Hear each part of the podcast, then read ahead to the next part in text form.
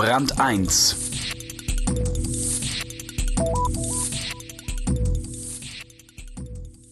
Sie leben in einem wirtschaftlichen Debakel. Aber irgendwie scheint es die Brasilianer nicht sonderlich zu beunruhigen. Dank eines Vorurteils, das ihnen zum einen die Misere beschert hat, sie zum anderen fröhlich immer weitermachen lässt. Das Neue ist die Verheißung.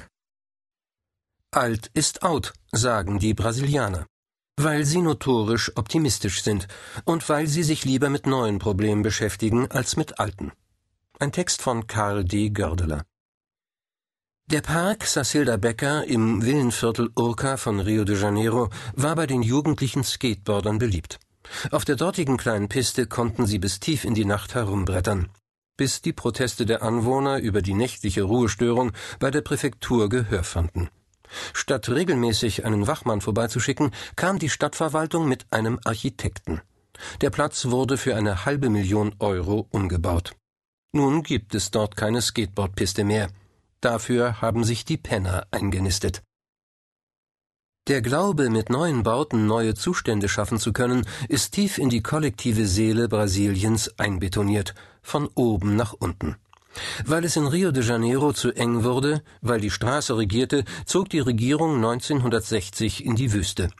Mit Brasilia, der Hauptstadt des dritten Jahrtausends, so die Überzeugung, würde alles viel besser werden.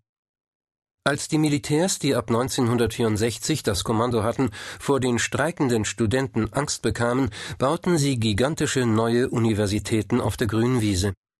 Und weil der Hafen von Rio de Janeiro durch den Filz von Unterwelt und Gewerkschaft zu einem Rattenloch verkam, entschied die Landesregierung vor fünf Jahren, 50 Kilometer weiter westlich in Sepetiba einen neuen Hafen auszuheben. Das Muster wiederholt sich. Statt das Alte zu ändern, fängt man lieber von vorn an. Deswegen hat Brasilien seit seiner Unabhängigkeit 1822 acht Verfassungen bekommen, von denen keine wirklich eingehalten wurde. Deswegen folgte eine neue Währung auf die andere, ohne dass sich je die ökonomische Misere änderte. Deswegen stehen im Land Herden sogenannter weißer Elefanten herum. Einstürzende Neubauten und ehrgeizige Bauprojekte, denen wegen politischer Wechsel das Geld ausging. Das Neue ist eigentlich das Alte, aber viel, viel besser. Politische Wechsel funktionieren im Grunde nach dem gleichen Prinzip. Das Alte habe abgewirtschaftet, nun müsse das Neue zum Zuge kommen. Auf keinem anderen Kontinent wird der Begriff Revolution so inflationär verwendet wie in Lateinamerika. Brasilien macht da keine Ausnahme.